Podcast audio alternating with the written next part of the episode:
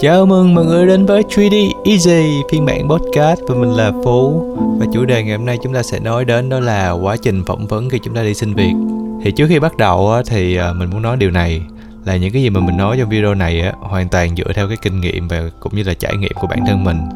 Có thể là đối với một số bạn thì nó sai, nhưng mà đối với một số bạn khác thì nó đúng, thì tùy thuộc vào cảm nhận của mỗi người thì tóm lại là mục đích mà để làm video này của mình là là mình muốn chia sẻ những cái kinh nghiệm và trải nghiệm đó để giúp cho những bạn còn đang đi học hoặc là chưa phỏng vấn bao giờ, có cái nhìn tổng quát hơn và hiểu hơn một chút về cái quá trình này. Thì những cái điều mà mình nói trong video này á, nó rất là cơ bản thôi, nó không có liên quan gì tới chuyên ngành hay gì hết. Cho nên là mình nghĩ là ngoài ngành 3D ra thì những cái ngành khác xem vẫn có thể áp dụng được thôi.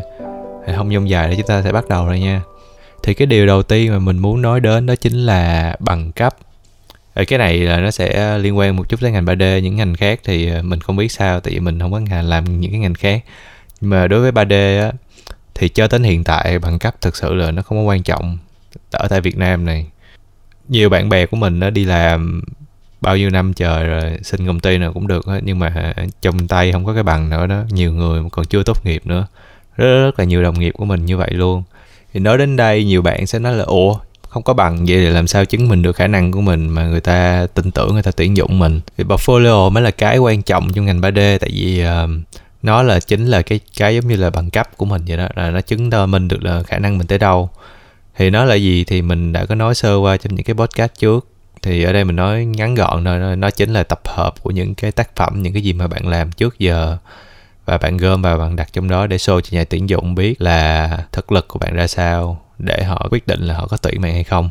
Nói đến đây thì nhiều bạn đang học sẽ kiểu là, ô, vậy thôi, khỏi học nữa, đâu cần bằng nữa, bằng không quan trọng, giờ mình tập trung, mình build portfolio đi. Nhưng mà mình khuyên là mọi người nên ờ, đang học cái gì thì mọi người nên lấy bằng và tốt nghiệp cái đó thì dù sao thì nó cũng là một cái ờ, chứng chỉ gì đó mà mình cũng đã bỏ công học rồi thì mình nên lấy nó đi. Có thể là hiện tại chúng ta không cần nó nhưng mà ai biết được là trong tương lai chúng ta sẽ cần nó hay sao. Nếu mà chúng ta ra nước ngoài hoặc là à, trong tương lai cái ngành này nó thay đổi nó đòi hỏi cần phải có bằng cấp thì à, những cái đó nó sẽ giúp ích cho chúng ta rất là nhiều. Cho nên là một khi mà chúng ta đã học rồi thì chúng ta cố gắng hoàn thành nó và lấy được cái, cái bằng cái chứng chỉ đó. Và có thể là trong quá trình học thời gian rảnh thì chúng ta có thể uh, tập trung build cái portfolio của mình thì trước khi nói đến quá trình phỏng vấn thì ờ, chúng ta sẽ nói đến quá trình xin việc đi ha. Thì để mà xin việc á, nó ngắn gọn, để cho dễ hiểu thì mình tạm chia ra sẽ có hai trường hợp. Đó là một cái là chủ động và một cái là bị động. Thì chủ động là thế nào? Chủ động là bạn là cái người cần công việc, bạn tìm kiếm việc làm, công ty và bạn sẽ tự gửi mail hoặc là bạn gửi tin nhắn cho nhân sự công ty đó. Hoặc là bạn làm cách nào đó liên lạc với họ để bạn xin việc. Thì đó là chủ động thì khi gửi mail hoặc là gửi tin nhắn xin việc đó, thì uh, điều đầu tiên bạn làm là bạn phải uh, đính kèm cái portfolio của bạn hoặc là cái trang web nào của bạn mà có những cái tác phẩm của mình trên đó. Thì để cho người ta xem. Khi làm điều đó thì uh, rất có khả năng là nhân sự sẽ không gọi lại cho bạn phỏng vấn vì lý do là portfolio của bạn chưa tốt. Thì nói đến đây thì một số bạn sẽ nói là ồ vậy thôi khỏi đính kèm portfolio đi chứ đính kèm vô chi? Người ta coi người ta thấy không đẹp người ta lại không liên lạc với mình nhưng bạn phải hiểu một điều này á có thể á là sẽ có tới cả trăm cái email gửi đến xin việc như vậy. Nếu mà bạn không làm gì để mình đặc biệt hơn những người khác á, thì chắc chắn là một trăm phần trăm hay là một trăm phần dầu vậy đó là người ta chỉ chọn những ai đủ khả năng để trả lời phỏng vấn thôi. Cho nên là bạn là cái người rất chắc chắn luôn. Còn nếu mà bạn đính kèm portfolio của mình thì rất có khả năng là người ta thấy ô uh, ờ, cái bạn này nó thích hợp với vị trí công việc đó. Thì người ta sẽ gọi điện lại hoặc là liên hệ lại để có thể hẹn lịch phỏng vấn bạn cái chuyện được liên hệ lại như vậy là quá tốt luôn rồi. Nhưng mà nếu mà người ta không nhắn hay không hồi âm bạn thì sao? Thì nếu mà khi mà bạn gửi email mà bạn không thấy hồi âm thì tốt nhất là bạn nên hiểu rằng là họ đã không có chọn bạn. Thì để mà chắc chắn là người ta không có bỏ sót email của mình thì uh, tối đa thì mình chỉ gửi thêm một cái email đó thôi hỏi sơ sơ là ừ họ đã nhận được email chưa? Uh, mình có gửi cái email để xin việc gì này nọ đó. Nếu mà họ vẫn không trả lời thì coi như là um, uh, cánh cửa đóng rồi đó bạn không có được nhận nữa thì bạn nên tìm kiếm cơ hội khác. Uh, đừng có buồn vì uh, cái chuyện này thì cái chuyện này rất là bình thường. Uh, cái điều này xảy ra không có nghĩa là cái khả năng của bạn là quá tệ hoặc là bạn chưa đủ. Có thể là một số lý do như là khi mà bạn gửi email phỏng vấn chẳng hạn gửi email xin họ tuyển dụng thì trong cái lúc đó công ty họ chưa có nhu cầu tuyển dụng thì sao đúng không? Đâu phải là họ chủ động liên lạc với bạn đâu bạn là người uh, chủ động liên lạc với họ thì ờ, lỡ trong cái lúc đó là họ đã tuyển được rồi hoặc là họ không có nhu cầu tuyển dụng thì họ sẽ không có gửi email hồi âm cho bạn. Hoặc là như mình nói chơi rồi đó thì uh, portfolio của bạn không có phù hợp với công việc của họ. Không phù hợp thì sao? Uh, mình ví dụ đi như portfolio của bạn bạn build là bạn làm uh, về uh, environment chẳng hạn. Nhưng mà trong khi đó người ta tuyển character artist hoặc là bạn làm uh, model người ta lại tuyển anime hoặc là cái style của bạn không giống. Cái đó là một cái công ty phim hoạt hình uh, làm style theo kiểu là style line này nọ. Nhưng mà bạn làm một portfolio của mình là realistic chẳng hạn thì đó thì những cái đó nó sẽ không có phù hợp với tiêu chí của công ty và như vậy thì họ sẽ không có gọi lại cho bạn để tuyển dụng. Thì rất là nhiều lý do rất là nhiều lý do để họ không có trả lời điều đó thì cái chuyện này nó rất là bình thường thôi. À, bạn cũng không nên quá buồn vì chuyện đó thì đừng có suy nghĩ tiêu cực thì mọi người cứ nên nộp thêm một vài nơi khác biết đâu là à, cơ hội đến thì sao đúng không? Nói về cái vấn đề này thì à, tâm lý con người của chúng ta lúc nào cũng nghĩ là mình là người đặc biệt hết. Nghĩa là mình là người giỏi nhất mình là người tốt nhất cho nên là mình làm cái gì là người ta phải trân trọng những cái đó của mình. Mình nói gì người ta cũng phải hồi âm cho mình người ta phải trả lời mình. Thì đó là cái tâm lý chung của mọi người. Bởi vậy khi mà mọi người bị từ chối thì cảm giác sẽ rất là buồn và khó chịu đặc biệt là những cái bạn nào mà ít kinh nghiệm hay là chưa có kinh nghiệm gì về phỏng vấn hay là đang vẫn đang học vẫn chưa có biết gì nhiều về cái vấn đề này cái lần mà đầu tiên bạn sẽ bị từ chối là bạn sẽ rất là buồn và bạn tụt mút và bạn ờ, cảm thấy như thế giới sụp đổ hay gì đó. Cái chuyện này ờ, mình nói lại lần nữa là nó, nó rất là bình thường thôi cho nên là đừng có quá buồn. Những artist nhiều năm kinh nghiệm trong ngành thì vẫn bị từ chối như thường thôi à cho nên là thay vì buồn thì chúng ta có thể tìm kiếm những cái cơ hội khác hoặc là chúng ta cố gắng cải thiện bản thân hơn làm nhiều hơn trau dồi học hỏi thêm nhiều thứ hơn để không ai có thể mà từ chối mình trong những cái lần à, nộp portfolio lần sau. À, trường hợp tiếp theo sẽ là trường hợp bị động. Có nghĩa là bạn sẽ nhận một cái email hay là một cái tin nhắn nào đó từ nhân sự một cái công ty mà bạn không hề biết và bạn cũng không phải là cái người chủ động liên lạc thì khả năng rất lớn là họ đã xem và thấy portfolio của bạn ở đâu đó trên mạng giống như là như mình là mình hay up trên adstation chẳng hạn. Thì họ vào xem thì họ sẽ thấy được những cái đó. Và họ sẽ cảm thấy là bạn phù hợp với vị trí tuyển dụng sẽ giới thiệu bạn về công ty của họ à, vị trí họ cần tuyển dụng. Và hỏi xem là bạn có quan tâm hay không. Và nếu có trả lời thì là có thì họ sẽ offer cho bạn một buổi phỏng vấn. À, quá easy quá đơn giản luôn đúng không? Nhưng mà trường hợp này thật sự uh, phải nói là nó sẽ rất là hiếm xảy ra với những bạn mới ra trường. Tại vì uh, mọi người chưa có kinh nghiệm và portfolio của mọi người. Phần lớn đa số là vẫn chưa đủ ấn tượng để làm điều đó. Những cái này thì uh, những cái người uh, nào làm việc lâu năm hay là có kinh nghiệm thì sẽ gặp nhiều hơn. Nhưng mà không có nghĩa là những cái bạn mới ra trường không có vẫn có một vài trường hợp là nhiều người, người ta giỏi người ta pro người ta học người ta làm dữ dội thì người ta cũng nhận offer như thường thôi, thực ra cái này là tùy vào khả năng thôi. Cho nên là ờ, mọi người cứ cố gắng đi, đúng không? Lúc làm làm hết mình đi, lỡ sao lỡ mà lúc ra trường hay là gì đó mà tự nhiên cái mình được offer, mình đỡ phải đi xin xỏ người ta, cảm giác là phê lắm, đã hơn rất là nhiều đúng không? Thì nếu mà bạn là cái người nhận được offer hoặc là bạn gửi mail mà bạn nhận được phản hồi thì chúc mừng bạn là đã qua được cái bước đầu tiên và chúng ta sẽ đến với cái bước tiếp theo đó chính là cái phần phản hồi về cái email đó như thế nào cho đúng. À, mặc dù là chúng ta đã được trả lời email nhưng mà tâm lý của chúng ta phải chuẩn bị là không nên quá mong đợi vì điều này. Vì nó chỉ là một cái bước khởi đầu đầu tiên trong quá trình phỏng vấn thôi. Thì sau này chúng ta còn phải phỏng vấn nè còn phải điêu những cái mức lương và cũng như là có thể là chúng ta sẽ bài bài test nữa và những quá trình đó thì mình sẽ đề cập trong những cái phần ờ, sau của cái video này. Mà đầu tiên chúng ta hãy nói đến là cái phần phản hồi phải làm như thế nào nha. Thì việc đầu tiên là phải phản hồi thật là nhanh trả lời thật là nhanh. Đừng có để quá lâu. Chúng ta nên ờ, trả lời càng sớm càng tốt. À, theo kinh nghiệm của mình thì nên trả lời trong tầm uh, từ 10 đến 30 phút sau khi nhận được email tin nhắn đó. Nếu mà bạn để quá lâu thì nhiều trường hợp là sẽ để quên qua tới ngày hôm sau mới trả lời thì khả năng lớn là bạn đã tự đánh mất đi cơ hội của mình vì sao? Thì lý do thứ nhất là điều này chứng tỏ là bạn còn rất là thiếu chuyên nghiệp khi làm việc trong mắt người tuyển dụng. Là không ai phải muốn mà chờ đợi bạn hết phải mất thời gian của mình để chờ tin nhắn của một cái người mà quá lâu. Bạn càng lâu trả lời thì cái người liên lạc với bạn càng mất thời gian chờ đợi. Vì thế họ sẽ tự hỏi những câu hỏi như là, bạn này trả lời tin nhắn email cũng lâu nữa thì sau này vào công ty làm việc thì sao? Có thể đảm bảo deadline không? vân vân vân. Người ta sẽ đặt ra rất là nhiều cái câu hỏi mà mình không thể nào biết được cho nên là đừng để người khác phải nghi ngờ hay là về chừng mình giảm thiểu cái rủi ro càng nhiều càng tốt. À, tiếp theo lý do thứ hai đó chính là bạn không phải là người duy nhất. Có nghĩa là sẽ có rất nhiều người gửi email xin việc và nhận được tin nhắn trả lời của bên nhân sự giống như là bạn vậy. Và phần lớn trong cuộc tuyển dụng họ chỉ cần tuyển ờ, nhân viên với một số lượng có hạn thôi, không có thể nào mà cứ tuyển nộp bao nhiêu người, tuyển mấy nhiêu người được.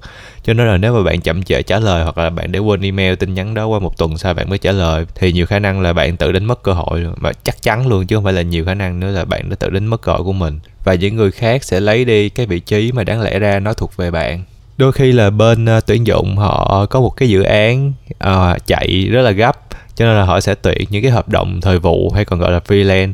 Thì họ sẽ gửi email cho rất là nhiều những cái artist trong giới và những ai mà hồi âm trước với giá cả ok hợp lý thì họ sẽ lấy ngay và họ sẽ hợp tác ngay. Cho nên là, là nếu mà bạn là freelancer thì thời gian trả lời những cái email như vậy là càng cực kỳ cực kỳ quan trọng nữa thì người xưa có câu là uống lưỡi bảy lần trước khi nói đúng không? Thì cái cách mà chúng ta trả lời những cái email đó cũng quan trọng không kém gì mà cái thời gian mà chúng ta phản hồi. À, tóm gọn lại nguyên lý chung đó là đừng để cho những người khác đánh giá mình là thiếu chuyên nghiệp. Thì đối với bạn nào chưa bao giờ tự tay viết một cái email đúng cấu trúc thì hãy nên lên Google tìm hiểu cách viết một cái email như thế nào. Mình nghĩ là trên nó sẽ rất là nhiều những cái tutorial của những người khác chỉ bạn viết email như thế nào bố cục thân bài trả lời như thế nào xem những cái đó thì thực sự là không mất quá nhiều thời gian đâu. Cho nên là đừng lười mà trả lời kiểu đại đại cho xong cho rồi. Còn với ai mà sử dụng tiếng lóng hoặc là tiếng viết kiểu ngôn ngữ tin code thì làm hơn là ờ, khi nào bạn chat với bạn bè hay người thân vậy thì bạn chat kiểu gì cũng được. Nhưng mà khi mà nói chuyện trả lời với một người lạ đó thì hãy viết tiếng việt đúng chính tả, có dấu câu, đúng ngữ pháp à, bạn không thể biết được là cái người tuyển dụng bạn là một cái người trẻ hay là một cái người lớn tuổi nào đó cho nên là việc bạn sử dụng tiếng code hay là tiếng lóng gì đó đối với họ có thể là đối với người trẻ thì người ta hiểu được mà đối với người lớn thì à, bạn đang thể hiện một cái thái độ không được tôn trọng họ vì vậy để giảm thiểu tối đa cái rủi ro khi mà đi xin việc thì chúng ta nên viết email hay là trả lời tin nhắn bằng ờ, tiếng Việt có dấu, có khoảng cách, có chấm phẩy đúng ngữ pháp rõ ràng. Nó sẽ tốt hơn cho chúng ta rất là nhiều. À, cái việc tiếp theo mình nói đến đó chính là làm bài test. Thì cái này phụ thuộc vào tùy công ty và studio tuyển dụng. Đôi khi là bạn sẽ được gửi bài test để làm trước khi phỏng vấn hoặc là đôi khi là phỏng vấn xong bạn mới phải làm test. À, đôi khi là bạn test ở nhà đôi khi là bạn phải lên studio đó để làm test và nhiều khi là bạn chẳng cần phải làm test nữa. Thì đối với những công ty yêu cầu bạn làm test và làm tại nơi làm việc của họ một vài studio họ sẽ trả lương trong thời gian làm test nhưng mà phần lớn là sẽ là không có lương thì uh, theo kinh nghiệm của mình thì việc làm test này tùy theo chính sách công ty tuyển dụng thôi. À, nếu mà portfolio của bạn quá đẹp quá đặc trưng cộng với việc là bạn đã có nhiều năm kinh nghiệm thì có thể là bạn không cần làm test đâu. Tóm lại là việc công ty có yêu cầu bạn làm test hay không thì phụ thuộc vào rất là nhiều những yếu tố. Vậy thì à, tại sao chúng ta phải làm test? Đơn giản là nhà tuyển dụng muốn giảm thiểu cái rủi ro họ không muốn là phải tuyển một cái người mà không có năng lực vào công ty và bản thân là cái việc tuyển dụng cũng đã phải mất rất nhiều thời gian và công sức rồi. Thì bạn phải nghĩ là, là sau khi tuyển dụng họ phải training cho bạn à, họ phải mất thời gian để bạn hòa nhập với văn hóa công ty cũng như là cách làm việc với công ty. Rồi họ phải theo dõi bạn trong vài tháng đầu tiên để xem là bạn có thực sự làm tốt công việc hay không. Và bạn suy nghĩ là ồ cái đó là chuyện mà công ty phải cần phải làm. Nhưng mà thực ra cái việc mà làm như vậy là cần phải tốn rất là nhiều nguồn lực của công ty. Chẳng hạn như là ờ, nhân sự phải theo dõi bạn nè rồi họ phải uh, lấy một cái người đang làm việc ở trong công ty để để bỏ cái giờ của họ ra để training cho bạn rồi để theo dõi bạn để báo cáo lên uh, mất rất là nhiều công sức. Cho nên là nếu mà không test mà tuyển thẳng bạn á sau ngần ấy thời gian theo dõi báo cáo mà họ nhận ra là bạn là người không có năng lực thì cuối cùng là họ lại phải sa thải bạn họ lại mất thời gian uh, tuyển dụng rồi lại test một cái người khác lại làm cái quá trình nó thêm một lần nữa để kiếm được một người phù hợp. Mất thêm bao nhiêu tháng nữa mất thêm bao nhiêu nguồn lực nữa đúng không? Cho nên là cái việc mà test giúp cho cái nhà tuyển dụng họ giảm thiểu những cái rủi ro đó. Thường thì họ sẽ cho bạn làm một vài task tương tự như là công việc bên trong công ty hoặc là studio đó để đánh giá xem là bạn có phù hợp với à, công việc đó không và đánh giá xem là năng lực của bạn thật sự đúng với portfolio của bạn đã show ra hay không nói thật ra là không có khó để mà làm giả portfolio đâu.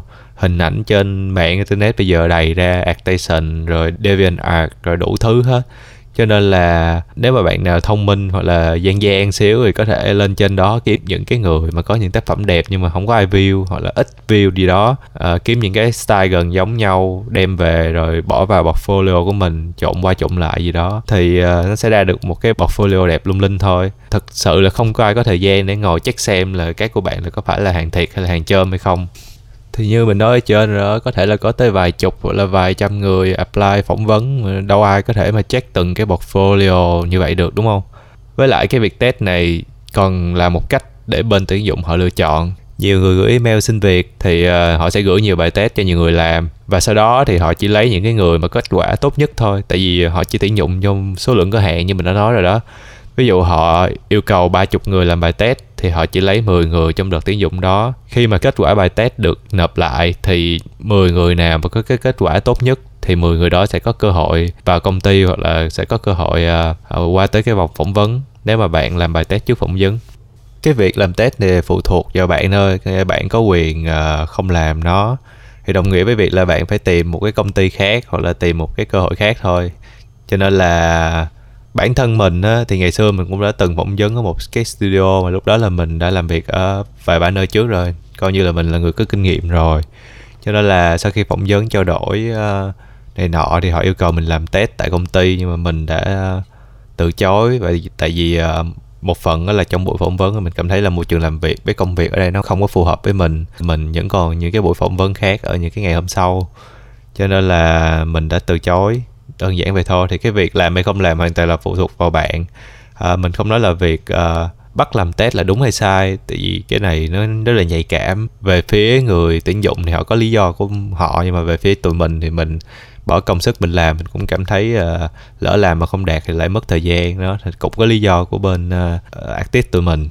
Cho nên là cái việc này là mình sẽ không nói là đúng hay sai nếu bạn cảm thấy là không thật sự thích hợp công việc đó, bạn muốn dành thời gian tìm kiếm những công việc khác hoặc là bạn không muốn bỏ thời gian để làm test, thì bạn có quyền từ chối và tìm kiếm cơ hội khác. Còn nếu mà bạn cần công việc đó, bạn cần làm ở đó, bạn muốn làm việc ở đó, thì bạn hãy nhận làm bài test đó và phải cố gắng làm cho thật tốt. Để có thể vượt qua những người khác và tự tay mình mở cánh cửa để bước vào ngành này.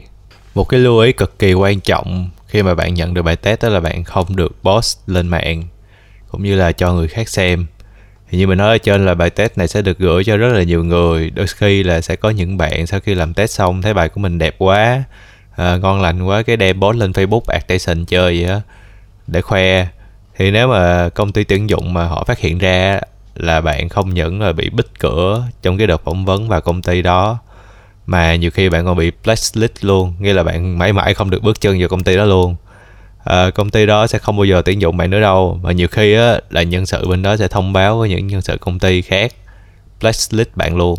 Thì như mình nói cái podcast trước á thì cái ngành 3D này ở Việt Nam hầu như là ai cũng biết ai á tại nó rất là nhỏ cho nên là một khi mà bạn bị ờ, blacklist một nơi thì rất có thể là những chỗ khác cũng ờ, biết về cái chiến công lẫy lừng của bạn, cho nên là cấm cửa bạn luôn. Bạn làm lộ bài test, giống như là bạn làm lộ bài thi thì những người mà tuyển dụng sau bạn họ biết rồi, họ làm bài trước sao, đúng không? Thì công ty lại mất công soạn một cái bài test khác để ờ, tuyển dụng, cho nên là đừng làm điều đó.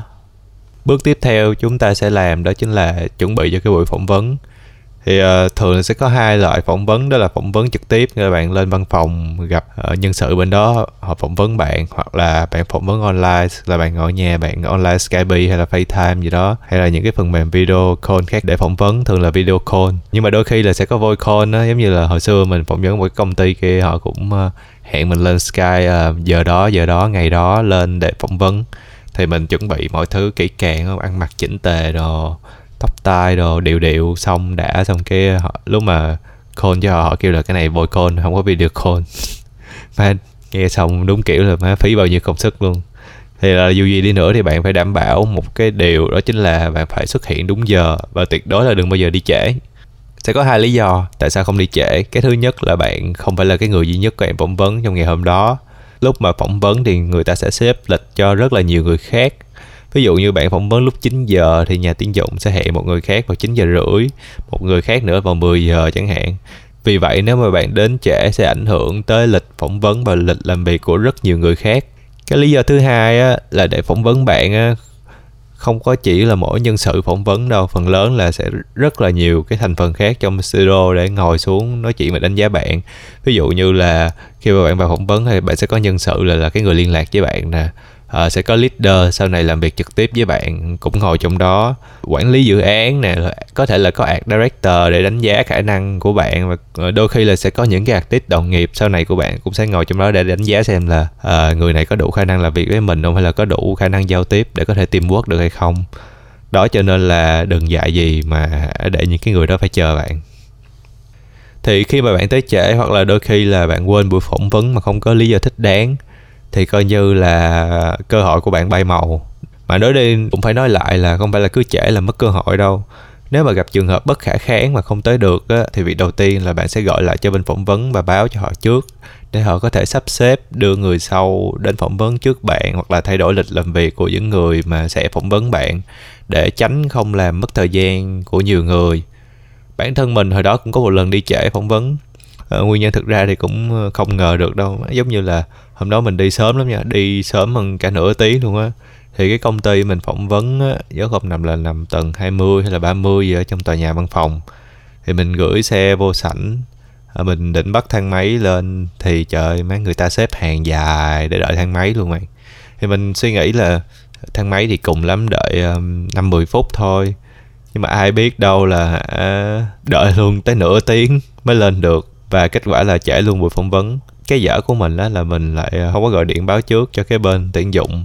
Thì tại vì mình nghĩ là năm mười phút thôi, đứng xíu là là lên được liền, cho nên là mình chỉ đứng đợi thôi, mà không ngờ là đợi hơn tới nửa tiếng lần cũng may là mình đi sớm nửa tiếng, cho nên là tính luôn thời gian chờ đợi này nọ, mình trễ tầm 5 phút thôi. Cho nên là cũng du di được cho mình một chút. Nhưng mà trong lúc phỏng vấn người ta lại hỏi là tại sao lại đến trễ này nọ à, mình nói lý do là thang máy kẹt gì đó thì người ta cũng ở tòa nhà đó chắc người ta cũng biết cái cảnh đó cho nên người ta thấy ờ người ta cũng bỏ qua thông cảm. Nhưng mà cái việc mà để mọi người phải đợi mình nó thật sự là thiếu chuyên nghiệp đúng các bạn ạ à, cho nên là cố gắng đừng đến trễ nha. Cái điều tiếp theo mà cần chuẩn bị trước khi phỏng vấn đó là cần phải ăn mặc chỉnh chu chút.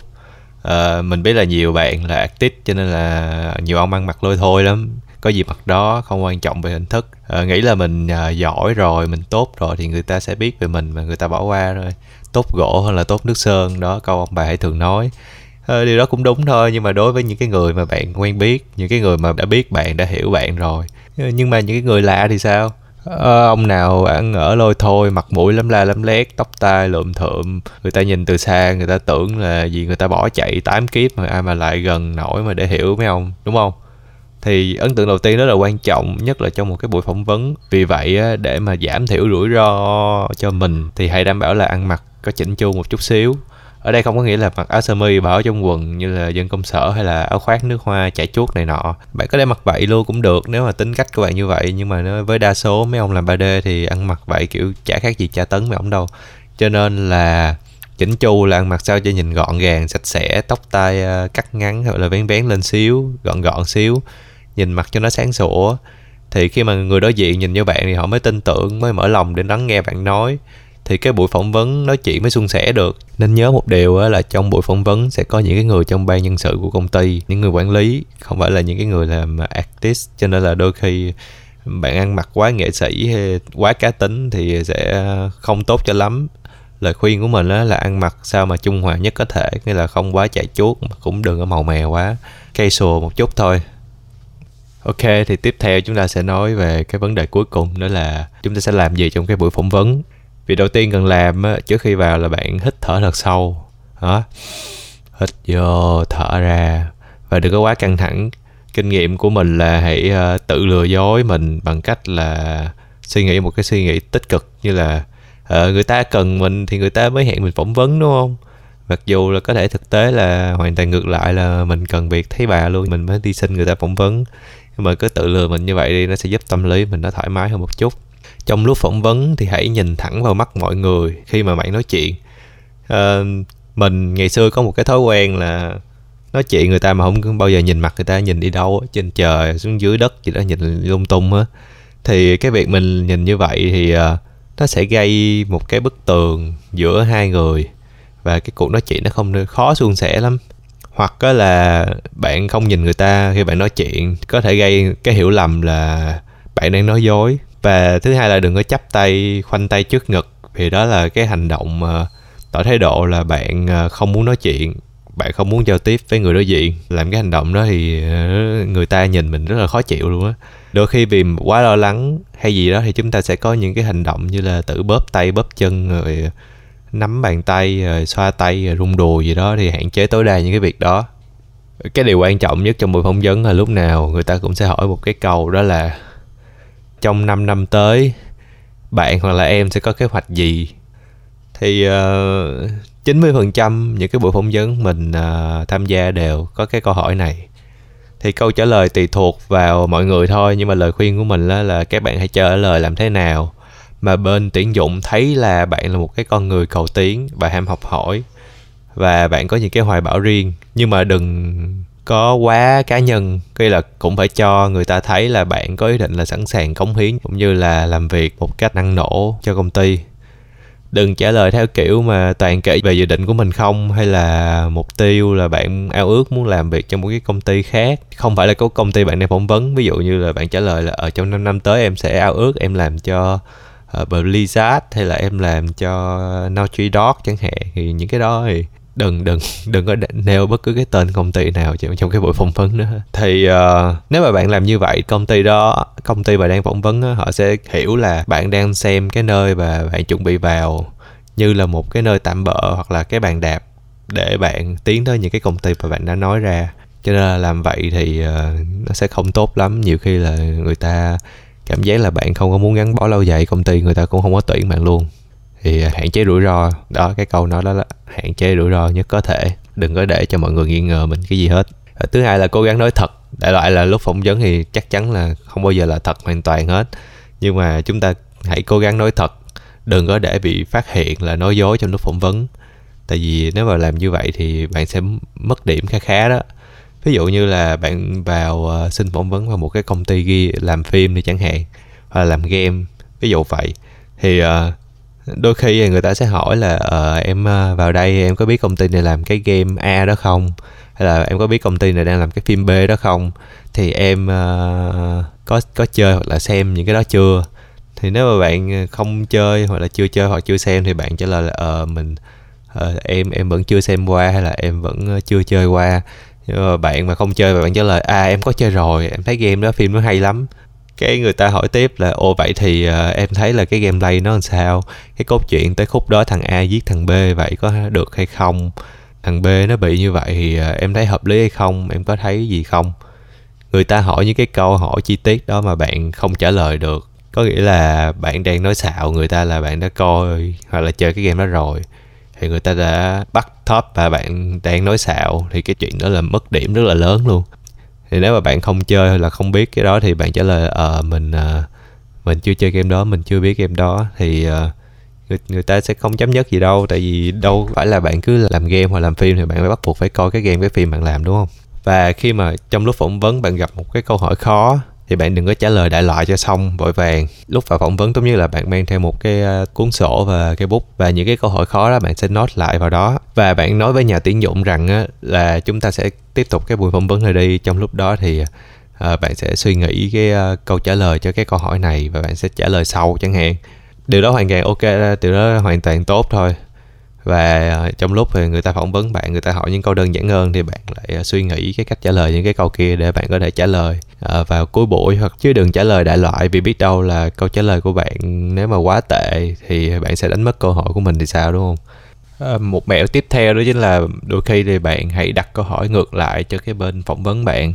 Chẳng hạn như studio của họ sử dụng phần mềm gì, những dự án bên họ có gì đặc điểm gì có những khó khăn gì để cho nhà tuyển dụng thấy là bạn thực sự quan tâm và muốn gia nhập studio của họ. Điều này là một cái hành động nhỏ thôi nhưng mà sẽ giúp cho bạn ghi điểm khá là nhiều đó. Um, ví dụ như hồi xưa mình uh, phỏng vấn một cái công ty kia thì uh, mình uh, đầu buổi tới cuối buổi mình không có hỏi bất cứ câu hỏi gì á cho dù là nhiều khi họ đã hỏi ngược lại mình là à, em có muốn câu hỏi nào muốn đặt ra không? Em có thắc mắc gì không?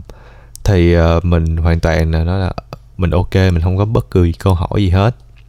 Ê, cuối buổi phỏng vấn thì người ta nói lại với mình một cái câu đó là uh, em về suy nghĩ kỹ là xem là em có thật sự quan tâm và em có thật sự muốn vào cái studio này không. Thì uh, em hãy gửi email lại trả lời cho chị sau nhé. Thì đó nếu mà bạn không hỏi có nghĩa là ờ, đối với họ nhiều khi đối với vài người thì giống như là bạn không có quan tâm tới cái studio đó không có quan tâm những gì mà nãy giờ họ nói. Cho nên là hãy đặt một vài câu hỏi cho những cái bên tuyển dụng để cho họ thấy là bạn thực sự quan tâm tới cái studio của họ và quan tâm tới cái công việc mà bạn sắp bước vào. Và cái điều cuối cùng cần lưu ý trong buổi phỏng vấn đó là đừng bao giờ nói xấu ai hay là bất kỳ công ty nào hết. Cho dù là ở ngoài bạn có ghét người ta hay là ghét cái công ty nào đó nhiều đi chăng nữa. Đôi khi là những cái bên phỏng vấn họ sẽ thử gài bạn hỏi là ờ em có biết người này không? Em có biết anh này không? Hay là em có biết cái công ty này không? Thì em thấy ờ, anh này hay là công ty này nó như thế nào? À, và nhiều khi là họ giả bộ là họ nói cái giọng điệu có vẻ như là họ cũng không thích cái người đó là cái công ty đó lắm. Thì nếu mà thực sự bạn ghét người ta mà bạn thấy là ồ cái công ty này nó có cái quan điểm giống mình nè cái bạn nói xấu người ta thẳng trong buổi phỏng vấn như vậy. Thì uh, nhiều khi là bạn sẽ bị uh, ghim đó nghĩa là bạn sẽ bị trừ điểm khá là nặng đó. Tại vì bạn đâu thể biết được là cái người mà công ty đó vừa nhắc đến hoặc là cái công ty mà bên tuyển dụng họ nhắc đến là nhân viên cũ hay là đối tác của người ta thì sao đúng không? Và nhiều khi là bạn nói xấu như vậy thì chẳng khác gì bạn đang nói xấu nhân viên cũ của công ty đó hoặc là bạn đang nói xấu chính cái đối tác của công ty đó. Mà nhiều khi là hai bên đang làm ăn rất là thân thiết với nhau. Cho nên là tốt nhất là bạn nên né những cái câu hỏi đó. Bạn nói là um, em không cũng không biết anh đó hay là ừ em cũng có biết sơ sơ qua về cái công ty đó nhưng mà em không không biết gì nhiều về nó hết đại loại là cứ né câu hỏi đó hoặc là mình cứ khen người ta nhẹ nhẹ ờ em thấy công ty đó cũng tốt em thấy anh đó cũng ok lắm. À, em không có vấn đề gì với ờ, anh đó hay là công ty đó gì hết. Đừng bao giờ vì cái miệng mà chuốc họa vào bản thân bạn mà nói xấu một cá nhân hay một công ty nào đó. Thì bên tuyển dụng sẽ nghĩ là ủa bây giờ mướn bạn vào đúng không? Mướn thằng này vào nó làm việc cho mình lỡ trong công ty nó xích mích gì xong rồi cái uh, mai mốt nó lại đi công ty khác nó lại ờ, uh, hoên hoang nó kể những cái đó nó làm xấu mặt công ty mình thì sao? Thì đó thì bạn làm như vậy thì người ta có suy nghĩ đó mà nhiều khi là uh, nó sẽ là một cái ác cảm mà cản đường bạn để vào uh, làm việc. Cho nên tốt nhất là bạn đừng để người ta nghi ngờ bất cứ điều gì về mình và đừng để nói xấu bất kỳ ai trong những cái buổi phỏng vấn như vậy. Thì đó là những cái kinh nghiệm và những cái trải nghiệm trong quá trình phỏng vấn trước giờ của mình mà muốn chia sẻ cho mọi người à, mình xin nhắc lại là đây chỉ là những cái kinh nghiệm và trải nghiệm cá nhân thôi. Nó có thể đúng với người này nhưng mà nó có thể không hợp lý đối với người khác. Và nếu mà mọi người xem video này mà có thắc mắc gì hoặc là ý kiến gì hay là đơn giản là bạn muốn là cái podcast lần sau mình sẽ nói về chủ đề gì thì hãy comment ở phía dưới để cho mình biết nha. Và video này mọi người thấy hay thì nhớ like và share nó cho bạn bè hoặc là share nó cho những cái người mà thiếu kinh nghiệm phỏng vấn hay là cho những cái bạn mà đang học giống bạn xe để cùng xem nhé, để có thể ờ, chia sẻ kiến thức về phỏng vấn và xin việc nha và cuối cùng là subscribe channel của mình để xem những video tiếp theo nha bye. Bye bye.